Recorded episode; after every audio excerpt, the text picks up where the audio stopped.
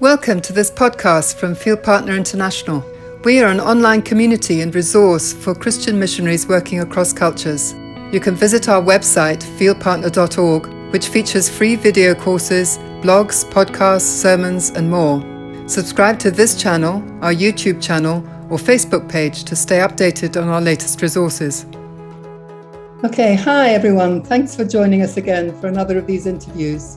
Um, as if you've been following for a while, you'll know that we've done a whole series now with different people sharing their stories of following God's lead into a cross-cultural ministry. Today, I've got another really uh, wonderful friend who is willing to share her story with us. Um, but you'll notice that there are some very real challenges in what um, she has to share. And I've asked her, um, as much as she feels able, to talk about the unvarnished truth and the, the difficulties that she went through um, because the fact is, we have to be really real about what the cross cultural journey is like.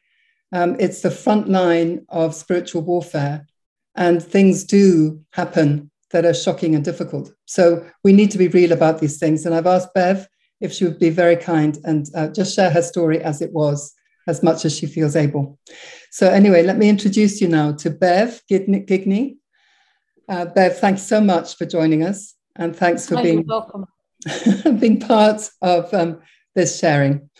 So, um, Bev was in China with us for a number of years, and um, she started a work called um, Dove's Wings, which was a, a little um, home for um, abandoned children or people, kids who were too sick to survive in an orphanage. And she was allowed to take them out and um, take care of them in her home.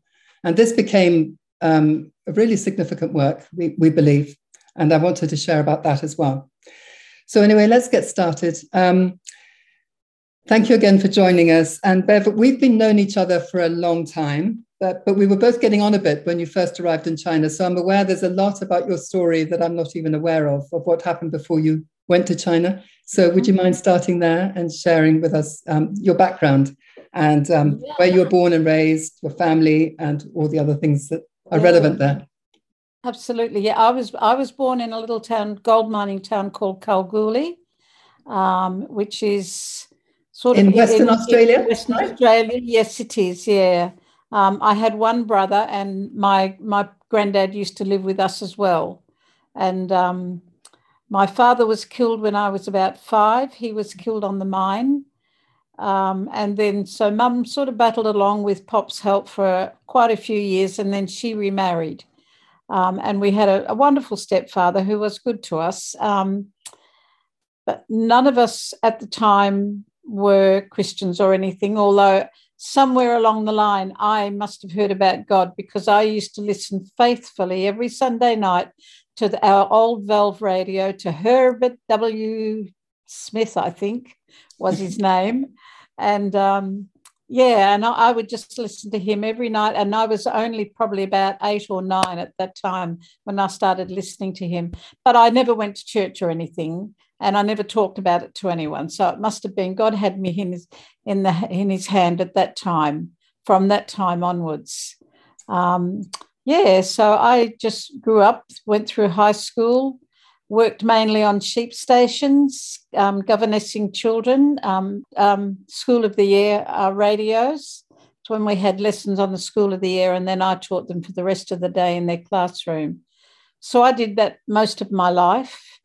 Um, and then I did a stint in Laverton, which is right in the middle of nowhere of Western Australia in the outback, and discovered my love of nursing uh-huh. And I decided there and then that that's what I was going to do. I was going to become a nurse. But I'd promised myself to another job. And when I'd finished that, I got married. And then I had four children. And once the children all went to school, uh, that's when I started doing my nursing training. I was determined to do it. Wow. Um, it was wonderful. And so we, my mother and I had this arrangement when I was at, at, the nursing school learning. She would be at home with my kids, and we went 50 50 in my pay. So that helped them as pensioners, and it helped me to get, again my nursing skills. Wow. So it worked very well. Yeah. Mm. So, and, and even at that time, I wasn't going to church, but I still had this, you know, how you have a God consciousness right. all the time. And my kids went to Sunday school, and actually, they begged me to go one day for Mother's Day ceremony where they were going to sing. And I thought, oh, I don't really want to go to there. and um, so, but I went for their sake, and they come out and they did that. And all these weird people were there standing up with their hands in the air and clapping and singing and being happy. And I thought, oh, this is a cult of some sort. um, but it was it was a Pentecostal church, and um, eventually I sadly got divorced, and then I was really really searching for something, and I was advised to go to a Keswick convention when I'd moved into Esperance, and I went along to a very very dry service. The speaker was terribly boring and dry, but somewhere in the middle of all of that, I knew that I knew suddenly that I was born again. Wow. And it was purely with God. It was purely. I was right in the middle of this very dry meeting, and I can remember thinking, God, this is not what I want. And he obviously thought, oh, yes, it is. and just just like that, I was I, I knew that I knew that I knew that I was born again. He just built my faith in extraordinary ways. Um, I, I started going to a Pentecostal church, but it was it was like a I felt like I was on a one-on-one journey with God, and He just built my faith in the most amazing ways. Mm-hmm. Um, yeah, so so that's where my journey started a long time ago with God, but in all seriousness, um, when I moved after my divorce. Right. So yeah. then um, you were still working as a nurse by, at that stage then? I was. I was working in a doctor's surgery as the nurse in the surgery. I had done a long stint in Kalgoorlie Hospital, but yeah, I was nurse. I was a nurse at um, a doctor's surgery here in Esperance, and I was there for quite some time. Okay, but we met in China. So um, how did you sense a call for you to go to, to or, or God's leading anyway, for, for you to go to China? When did that happen? Oh, James Goss.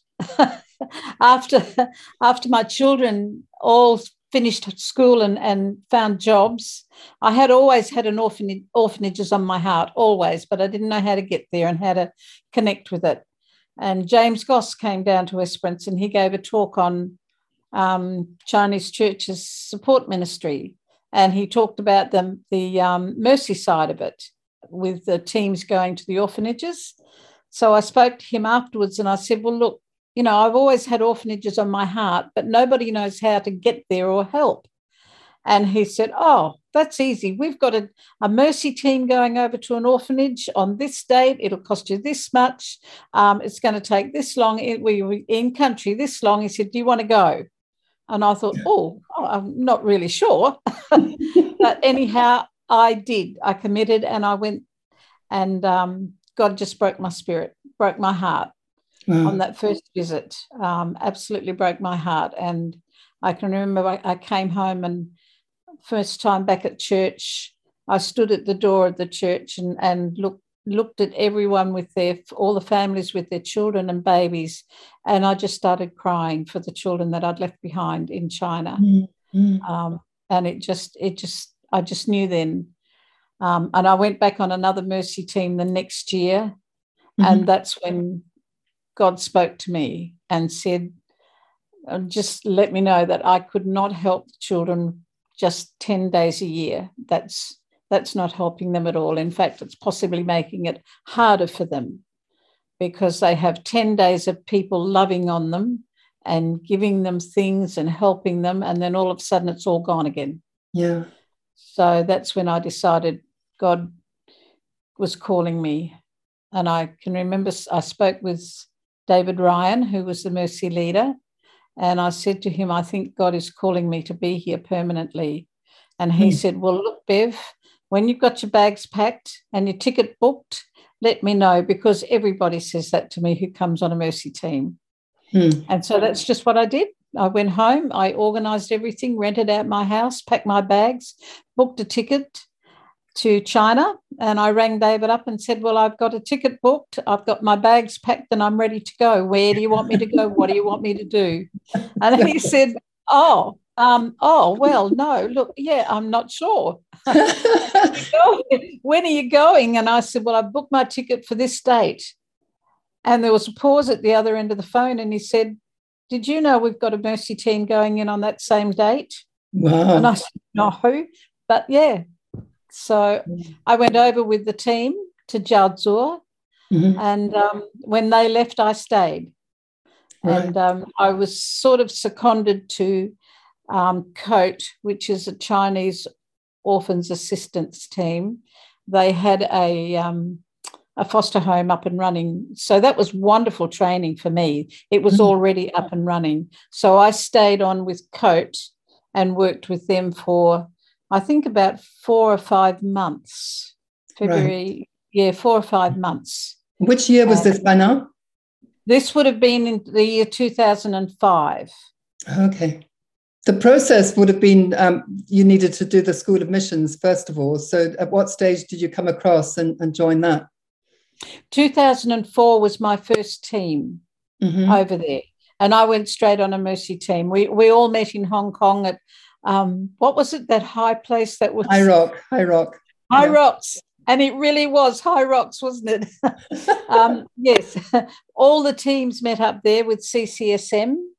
Um, and then we all went in our different directions. And I only ever went on mercy teams, um, two mercy teams, and then I went back and stayed. Mhm. Yeah. So.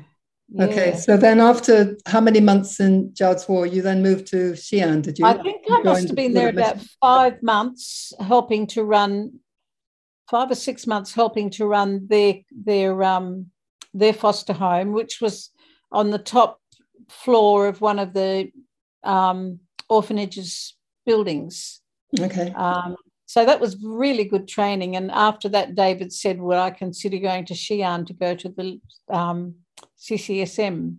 Which I did, and uh, yeah, so and went to a language school. I realised if I'm going to stay there, I needed to learn the language and the culture Mhm. um, in order to be able to stay there and work there. Right. So, So that would have been a challenge then to go because it was communal living, wasn't it, in an apartment, and you all had the uh, teaching for the for the morning for the School of Missions, and then had to go to language school in the afternoon. That's that's so right, and it was it was a challenge because it wasn't just.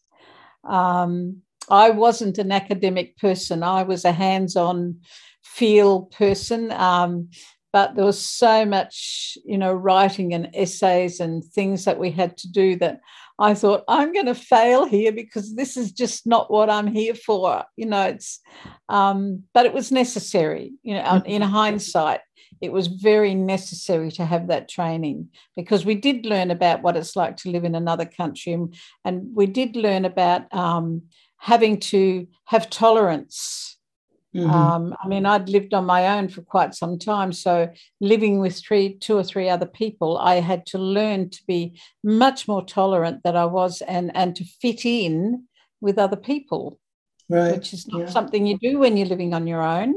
Yeah. Mm. And how about getting accustomed to the Chinese culture as well? Did that helpful? Was the, the school helpful for that? Very helpful. Um, you, you couldn't you couldn't possibly stay over there and work for any length of time, I think, in any country, unless you learn their culture because Mhm. you're in their home.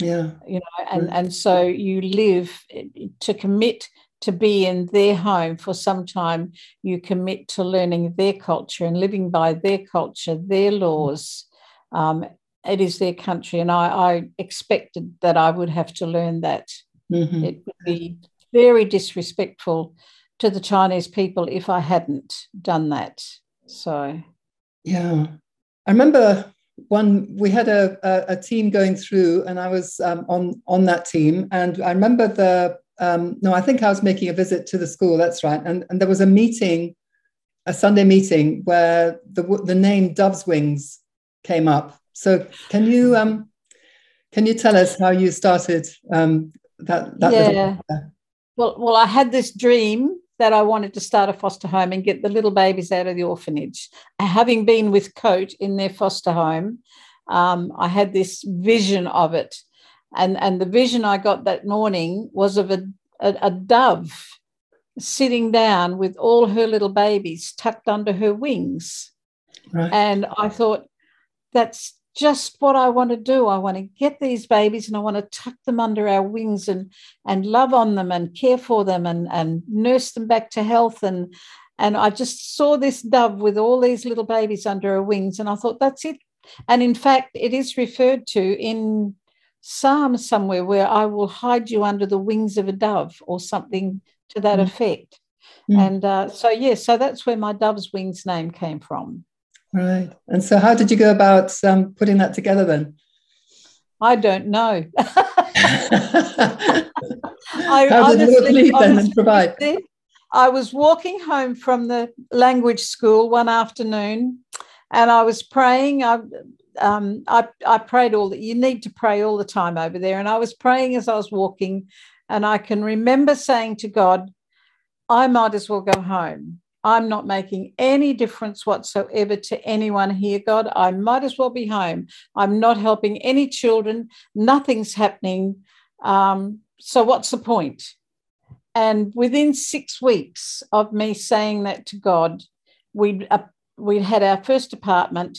We had hired two office boys and an ayi who's a Chinese auntie or carer, um, all Christians. And we had I think our first baby. Wow. I, I, I, I know the apartment was the one that we were in as students, came mm-hmm. up for rent. So we we just went ahead. I spoke with David, and he said, "Well, let's do it." So he went ahead and rented that. I don't know how we found the boys, but the boys came into our lives, jo- Joseph and John, um, and were eager to be involved. Um, and we found a, um, a Chinese lady, Christian Chinese lady, who was already working the orphanage, who wanted to leave the orphanage but go somewhere and look after children. We employed her and we got a baby. Wow. Um, right. And and that was and that all happened within six weeks of me saying mm-hmm. to God, something's got to happen or I'll go home. Right. So I wasn't giving God an ultimatum at all. Um, sometimes I do, and that's not always a good idea. Um, but yeah, so from then we just moved on. We got three, I think we had Jonathan there for about three weeks, and then suddenly we got three more babies from Xi'an orphanage, very little sick ones. Mm-hmm. So we employed more Christian ladies. Our Ying Chun, our first one that we employed, she brought some friends along, and so we employed them. And yeah, it just it just snowballed from there. And mm-hmm. I kept saying, God, do you know what you're doing? But yes, he did. right. And some of those um, babies then got adopted out of China, didn't they? Or yes. were they also locally adopted? No, none of them were locally adopted. The Chinese, one of that's a part of their culture is um, having perfect children, and because they're orphans, the Chinese thought was if their parents don't love them, then they're not worth having, um, which is very very sad. Um, so most of them got adopted to America, some went to Italy. I'm still actually in touch with some of the families, wow. with some of the children. Yeah, um, which is really lovely. Um, yeah, so I think one girl, one one of our baby girls, was adopted to Beijing by a lady who came from the adoption centre to check and make sure that our kids were worthy of being adopted. Right. And uh, she adopted adopted Joy, one of our baby girls. Yeah, so. So, um, I mean, have you ever thought of the impact that you actually had, not only on the babies, but also on the staff, on other people that you modeled things to? I had not so much the people, but the babies. Um, I came across this word one day called peripety. The word was peripety. And when you have a peripety moment in your life, it's when your life completely changes in a moment. Wow. And I suddenly thought, all of these children that we were able to take to our foster home, that was their peripety moment where their life changed completely. Right. Um, and in fact, I don't know what the odds are for this, but one of the little girls that we adopt that we had was adopted to Italy and she has met the Pope. okay. what is the likelihood of an abandoned baby from the middle of China meeting the Pope?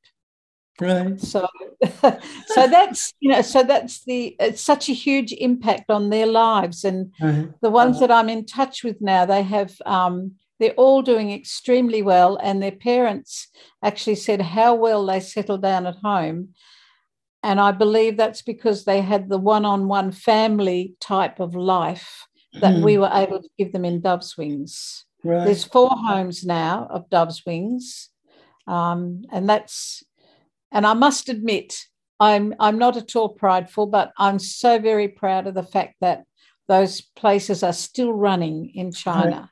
Right. Absolutely. Um, and yeah, it's all locally run now, so that's um, that's brilliant. It's all too. locally run. They they really once they got set up and running, they didn't need us there anymore. Um, they they're quite capable of doing it all themselves. Um, probably a lot of things different to what I would have done, but that's okay because they're in hmm. their own country and they're in their own culture.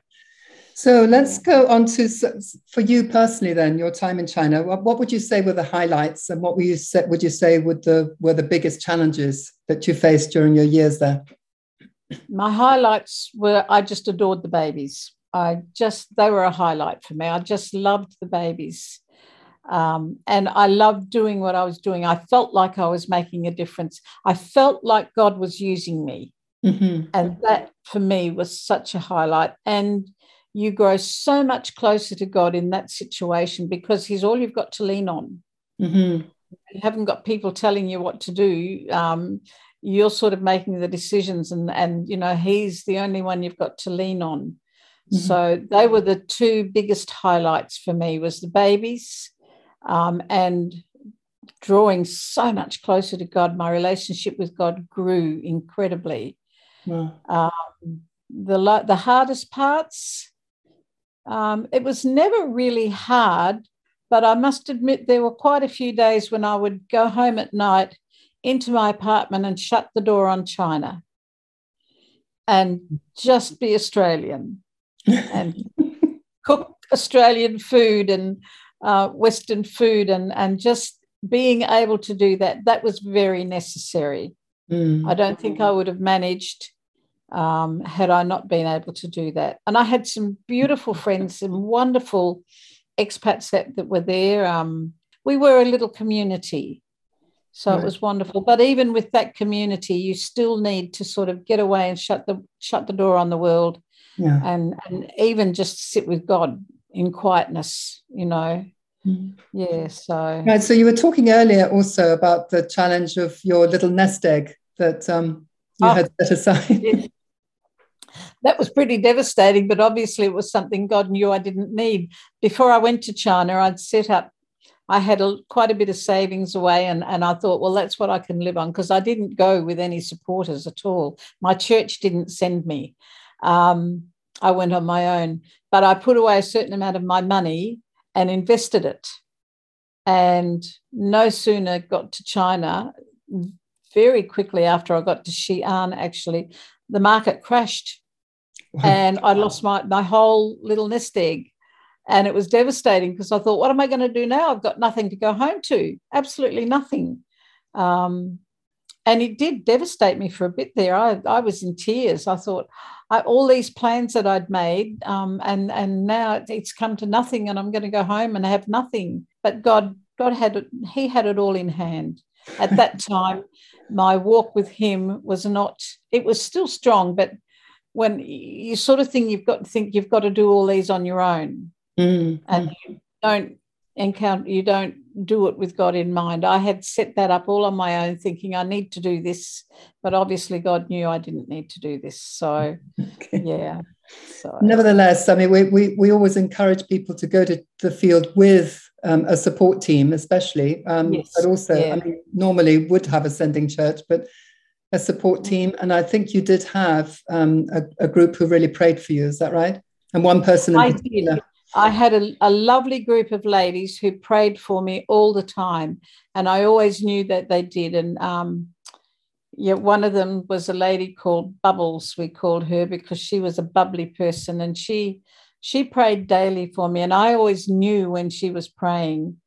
Um, but then that feeling went one day, and, and I tried to contact her for over a week, and I couldn't get in touch with her.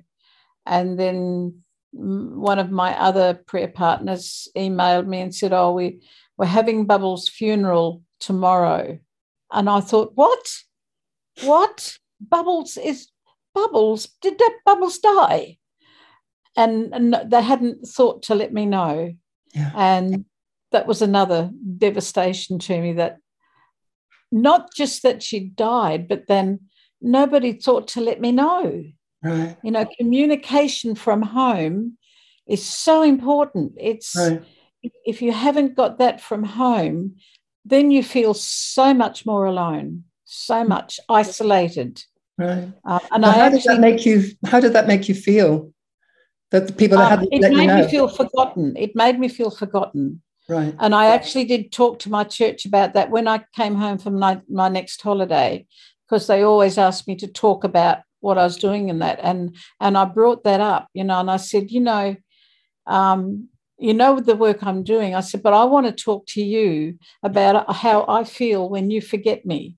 And I said, I sometimes feel when I leave Esperance, I'm forgotten. Mm. And you know, when I heard about Bubbles' funeral before I even knew she died, I said I, I was just devastated. And communication was so important. Right, Um, and I had an, a meeting with the elders of the church and as well, and yeah, so um, I was able to share that with them. But I I know that that was the feeling I used to get that as soon as I left Esperance, I had been forgotten. Mhm. So yeah. So after that, it was a lot better. Okay. So the um, Bev was just starting to say, and I've, I've asked her to repeat it um, about uh, being uh, called in by the police in um, the, the PSB, the Public Security Bureau in China. So um, why don't you share that, Bev, again? Yeah, we had been um, in the mountain areas, sharing, um, giving coats out to to the children, winter coats out, and um, I had been taking photos of the beautiful scenery because it was all snowy and was really pretty. And and then about five o'clock in the afternoon, we went to leave um, someone's home, and the PSB met us at the door, the police security, um, and they marched us off to the police station into town. We had to follow them into the police station, and I had a translator with me, and they separated me from them, which was really scary. Um, fortunately, they didn't go through our van because it had Bibles and Bible tracts and all sorts of things in it. But they bought another translator for me, and I said to her, um, "So you speak English, do you?" And she said, "Yes, yes." I said, "Did you learn to? Did you learn in university? Did you learn English?" She said, "Yes, yes." And I said, Oh, how many years did it take you to learn? She said, Yes, yes. And I suddenly realized she couldn't even speak English. And I and and we were there for about six hours. Um, and they went through my camera and everything because apparently there had been an army base in the mountains somewhere. We Oh, didn't see it, right. Mm. but fortunately, you know, so fortunately we didn't see it. So I had no photos of it, just scenery. And um, we we had to get in our van and we had to leave the whole province within two hours of getting out of the PSB. So they we had been following you then. Is that how? Um, Yeah, they'd been following us around all day apparently, and we didn't know about it. but all you were Um, doing was just handing out coats to. Um, Giving Families. out new winter coats to the children. Um, we supplied them to a lot of the school children that we were supporting, that, that China Heart was supporting at the time. And so we bought them all these coats for winter. And um, yeah, we didn't realize we were being followed around, and they were very sneaky about it. And yeah, so it was pretty scary. Um, yeah, I don't know what they did with the China with the people Chinese people that were with me. I don't know what happened to them, but uh, yeah, I, I hated being separated from them because I thought, now what am I going to do? So Right. yeah, but yeah, Anyway, so It was funny that, but it had been a serious, could have been a serious situation if they'd gone through our van. Then I probably would have been sent home to Australia, and and the Chinese people with me probably would have been in, put in jail. Mm, So yeah, So it could have been could have been very serious. mm. Great. Mm. So uh, tell me or tell us what um, why, in the end, did you leave China? What actually happened um, when you actually came to leave? Um, I had been home on leave, and sadly, my son committed suicide, oh. and um, I just, um, I just went into shock. I think, um, and you sort of move in an like an automated way. Suddenly, things that you, you you never thought you'd have to handle, you have to handle. I don't think any parent should bury a child ever. It's just it's just terrible. But then I went back to church, back to China within six weeks, and I was still in shock. I should never have gone back. Mm. I was still in shock, and I just um, I felt destroyed. Um, I never ever questioned God, and I'm so happy. I never ever questioned God about it. Um, but um, I, I was just in shock and devastated and just not handling anything very well at all. Um, and I know um, I, I, talked to David about it, and he said he he sent two ladies over from Sydney to do some prayer um, prayer work with me. But I can remember saying to him at the time, "But what if they come all the way over here, David, and and do this Elijah prayer with me, and then I still need to leave because I knew I needed to come home." And he said, "Well, then you leave."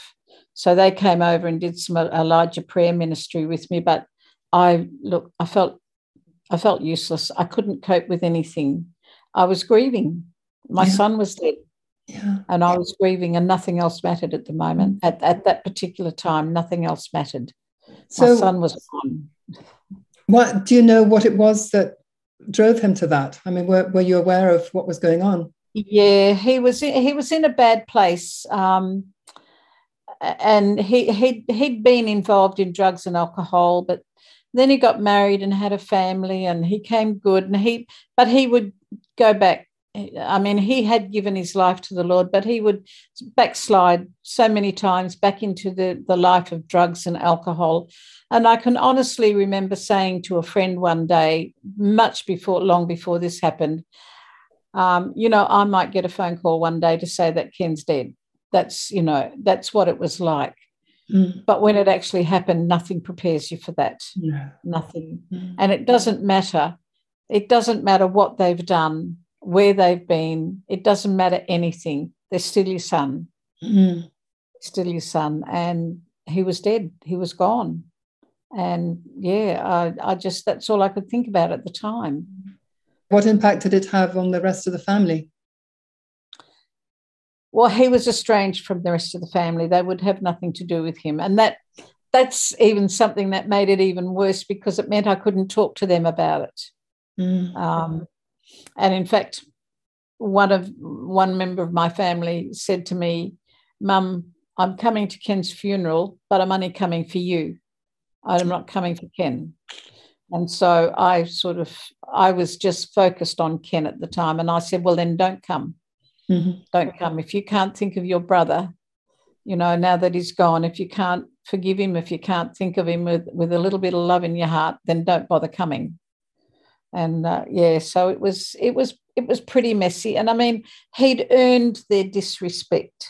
He mm-hmm. had been he had been dreadful to them. His actions, his manners, his he had he had earned their disrespect um, you know, e- even mine, we'd had some terrible arguments and things, and he did some terrible things.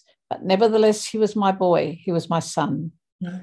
No. and um, it doesn't doesn't matter what they do in the long run. When something like that happens, it doesn't matter what they've done. They're still your son. No. So yeah. So that you went back to Australia in the end. Uh, how did I that? did. I I did. I came home. Um, in the January or the January February of 2013. I wasn't being any useful. I, I wasn't being at all useful over there anyway, and and I I just even with God, I just couldn't function in that. I I felt like I need I felt like I needed to be here. I, um, and not with my family. I didn't need to be with my family. I wanted to be here with my with my church, with my Christian friends here. Right. Um, but even that, you know, I sort of and I had lessons and been taught about re-entry and reacculturalization, but I had no idea what it was going to be like. Right. To me, there'd been lessons that I'd written down faithfully, and yeah, I expected well, this is going to happen, but it's not. It's different to what you think. Well, because, especially with that kind of a event having happened. Yes, yeah, that's right. Well, that added to it. And then on top of that, um, I'd had all my furniture, everything that I owned in storage. And where it was, all the rain had got into it, and I'd lost, I lost everything, absolutely everything. Um, it was all just rotted away, and the furniture fell into pieces, and it was just so. Really, I came back with nothing but a, a heart full of grief. Mm. Um, and because you've changed so much when you go into ministry work like that you change. You know you have you have to change when you're involved in something like that. But when i came home i was changed but nothing else was here. So i didn't fit. Yeah. I just didn't fit here. There was i didn't belong anymore. I just felt like i didn't i didn't belong anymore. Um, and I just didn't know what. And I can remember I was reading about it the other day in my old diary. I can remember sitting and saying to God one day, I am in a dark, dark place and I don't know how to get out of it. Um, and I had a wonderful pastor who would visit me at home once or twice every week. And um, yeah, but we just sat and talked about God, what I needed to talk about. I needed to talk about my son, my grief, um, but I didn't know how, and he didn't know how, you know. So it took me, I'd say it took me a good three years before wow. I started feeling comfortable again. So yeah, mm-hmm. it was a pretty horrible time. Yeah, sure. Did you ever ask yourself, where is God in all of this? Or did you never no, never do never, that? never, never, never check, questioned God. Never ever questioned him in it at all. Leaned on him, intently. Mm-hmm. Um, because God showed me something, Christine, and this is interesting to share. Um, before I went to China, I raised up a worship team and um, I wasn't a musician and I wasn't a singer, but I felt I had this real fire to raise up a worship team, which I did. And, and I got flags and banners and I bought a shofar and just got really into heavy worship. And yet, everyone, in, all the pastors, we had two pastors and the elders of my church were totally negative towards it, didn't want a bar of it. Mm. Um, but still, they rot- rostered us on. Um, but I had to fight, and I, I kept. It was for about five years. I had this team going, and and I had to fight for it every, all the time. And every time we did worship, um, I was criticized for what we did, and we'd bring out the flags, and I was criticized, and it was negative, negative all the way. And yet, God put this fire in my belly, and I knew it was what He wanted me to do. Um, so I stood up to them and I kept going and I kept saying, I'm sorry, I know that you don't like it, but this is what God wants me to do. Um, so, having remembering that, um, when I came home from China many years later, I can remember asking God about that time and said, God, what was that all about? You know, I, I knew that you wanted me to do it, but nobody else did. And you know, Christine, honestly, God actually spoke to me audibly, I reckon. And he said to me, Bev, when you stood up to your pastors in that, I was putting a backbone, a spine in your back. I was building your strength because if you hadn't been able to stand up to them, then you would never have coped in China. Wow. And that's what it was all about. Mm. Um, and I thought, we just never know what God is doing. No, who would have thought I didn't even dream of coming to China at that time. I had the worship team. It was the last thing I thought about. Um, but that's what it was all about. God was preparing me. Right. So, you know, and, and that just opened my eyes so much that, so we just never know what God is doing. And I don't question him because I know that whatever it is, he's got a plan. Mm. Mm. Got everything covered, you know. So, and, yeah. and even with the death of my son, um, the grief never goes away, but you learn to live with it. And I have been able to help or talk to other women who've lost children um, just to um, yeah, just to comfort them, just to be with them, just to know what they need to do. You know, it's right. a lot of people don't know need know what to say in that situation. Um, they need, but you need to be able to talk about the one you've lost. Right. And if nobody wants to bring that up or listen to it, you've got no one to talk to. It's like they didn't exist. Mm. So yeah. So, so what yeah, you God didn't receive, you've been able to give out to others. well, this is right. And see, this is what God has used it for. And I don't believe it was God's plan for Ken to take his own life. So that was his choice. He Mm. made that choice. God didn't make the choice. But God always works for good. Yeah. And he will take take things like that and he will work them for good if you're willing to allow him to. Mm. Um, so you know he's it, he, it has worked for good even though you still feel the grief um, but you live with that So, how do you feel now? Um, you know about all the lessons that you learned by living in another culture. Do you feel that there's any space for that to be able to share, or do you feel that you have to dumb it down? no no i don't um, i think a lot of people uh, no they wouldn't like dumb it down. It's a lot of people forget that you've been through that and that's fine because life goes on. But because you've grown so much through it um, it's been the most important part of my whole entire life i believe my time in china it just grew me more than any other time of my life has ever grown me that time grew me and and i am much more tolerant and patient because of my time in china Mhm. so yeah it does change you Right. And do you find? I mean, are there others who want to work cross culturally? Are you able to input, mentor, um, talk to them? Yes, yes, yeah. I have been able to do that a couple of times, um, which was really good. Um, even even my own granddaughter, she's been in Cambodia for um, she hasn't three years now because she hasn't been able to come home. She's teaching English as another language, Uh, and so they finally got a flight home on the twenty eighth of this month. And so I've been able to share with her on Skype about re-entry back into Australia, how hard it's going to be for Right. her yeah. uh, how her friends have moved on, but she hasn't because, well, she has, but she's changed person. So Mhm. I've been able to share with her. Um, we had a team, I went with a team to South Africa. And uh, when we came home from that, I was, um, I made it my business sort of to sit down with each one of them three or four times afterwards just to talk to them about how they felt. And I wasn't the team leader, but um, but the team leader had never done it before. So yeah, it has helped me.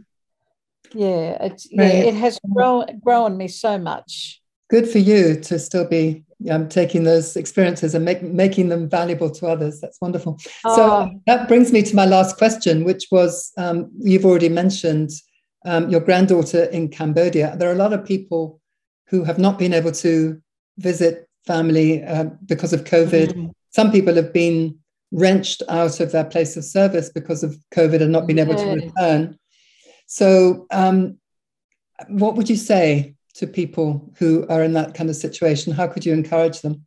the only way you can really encourage them, I think, is is I mean, they are because of where they are, they are already having to lean on God a lot more and press more into Him, but to keep in even keeping closer touch than they are now, to keep in closer touch with their families and loved ones and, and the ones that have been ripped out, you know, keep in touch with the ministry they were in. That that was a very important i hadn't thought about that. But to be able to keep in touch with the ministry that they were in when they had to leave um, that's a wrench out of your life Right. you know and, and i think that's one of the things that um, i sort of felt when i came home when i came home from china um, i felt like i'd been wrenched even though i needed to come home i'd still been wrenched out of um, the relationships i had with the ayis i mean i believe one of them was my heart sister ying chun um, and i've never forgotten her or any of them and so yeah it's they they do need to be able to to be allowed to keep in touch with those ministries that they were involved in. I think that's a very important thing. Mm, mm. So, look, Bev, thank you. Thank you so much oh. for sharing your heart, sharing, I mean, the tough stuff. Yes, because, yes. You know, it's not a walk in the park when we cross into no, another. No, it's not. In fact, honestly, I believe it's harder coming home than it was going. And many people simply, say that. Yes, simply because you've changed so much. Yes. You know, yeah. and and that's yeah, that's that's the hard part. As strange as it feels, and as awful as it sounds, you feel like you've grown closer with God than anybody else has because you had to lean on Him. But in fact, of course, you haven't. They have their relationship with God too, mm-hmm. and it's different. Mm-hmm. It's right. just different to what we've had. Yeah. Right. So one of our burdens in Field Partner is um, the sending churches. So I'm coming in with another question now. Sending churches, understanding what it takes to send and support well. So yes. you know, I, I, mean, I feel that this whole thing of reentry is a is a in an area that people are not aware of enough. And that, um, so I, I, think your story is really important from the point of view of um, when people receive churches receive people back mm. to understand mm. how to support them. You were talking about you would do the debriefing with people because it wasn't happening otherwise. And yeah, uh, you know, for yeah. people to sit there and just let you debrief, yes, talk about yeah. the highlights the, and the very real challenges, and let you process all that. Um, yes, you know, your your support team could do it, but really, it needs to be um, orchestrated from the from the leadership of the church. It needs to be part of their yeah. process of receiving people back. That's right. Well, I I think um, I might have been a bit different because my church didn't send me, and in fact, my pastor didn't even believe in me being over there. Uh-huh. And I can I can remember I made an appointment to talk to him one time when I was home, and I wanted to talk to him about what I was doing in China and why I why I felt God wanted me there. And um, he all he could talk about was South Africa. And um, I went home to my friend's place in tears and I said, He doesn't care. He doesn't want to know. He just doesn't want to know. And he was the pastor of the church. Mm-hmm. But as my dear friend explained, he was such a treasure, Russ Rogan. Um, everybody has a ministry, and Dean's was towards South Africa. So what I was doing in China didn't interest him in the least. Mm-hmm. But that hurt. That really, that really hurt me. Um, but fortunately, we had two or three people in, in our church who had a heart for China. Right. Um, and and they they were the greatest support mm. for me. And even that they, you know, even they were amazed that uh, you know because there were so many in, in, this one church who had a real heart for China. In fact, one of them went over several times to China, um, and yet the leadership didn't have a heart for China at all. They had a heart for South Africa. So mm. um, you just got to understand that other people have different ministries. Yeah. So, mm. yeah. So anyway, um, I just wanted to say thank you again to Bev for um, sharing what she has, and um, and also to encourage you to go and listen to um, not only Bev's interview but the other interviews that we have up on the on Field Partner. And while you're there, why don't you browse through all the other resources that we have? A lot of those we have already touched on in this interview. Um, and mm. if you like what you see, please share them with other people if you know that they are um, needing to uh, hear some of this stuff themselves. Um, like us on Facebook and um, just be part of our community. We, we ask that um, you would do that. Thank you very much for, for joining us on this call. Bye bye. God bless. Thank you for listening to this podcast from Field Partner. You can watch or listen to more interviews by subscribing to this channel, our YouTube channel, or our Facebook page. For free cross cultural mission courses, blogs, sermons, and other resources, visit our website fieldpartner.org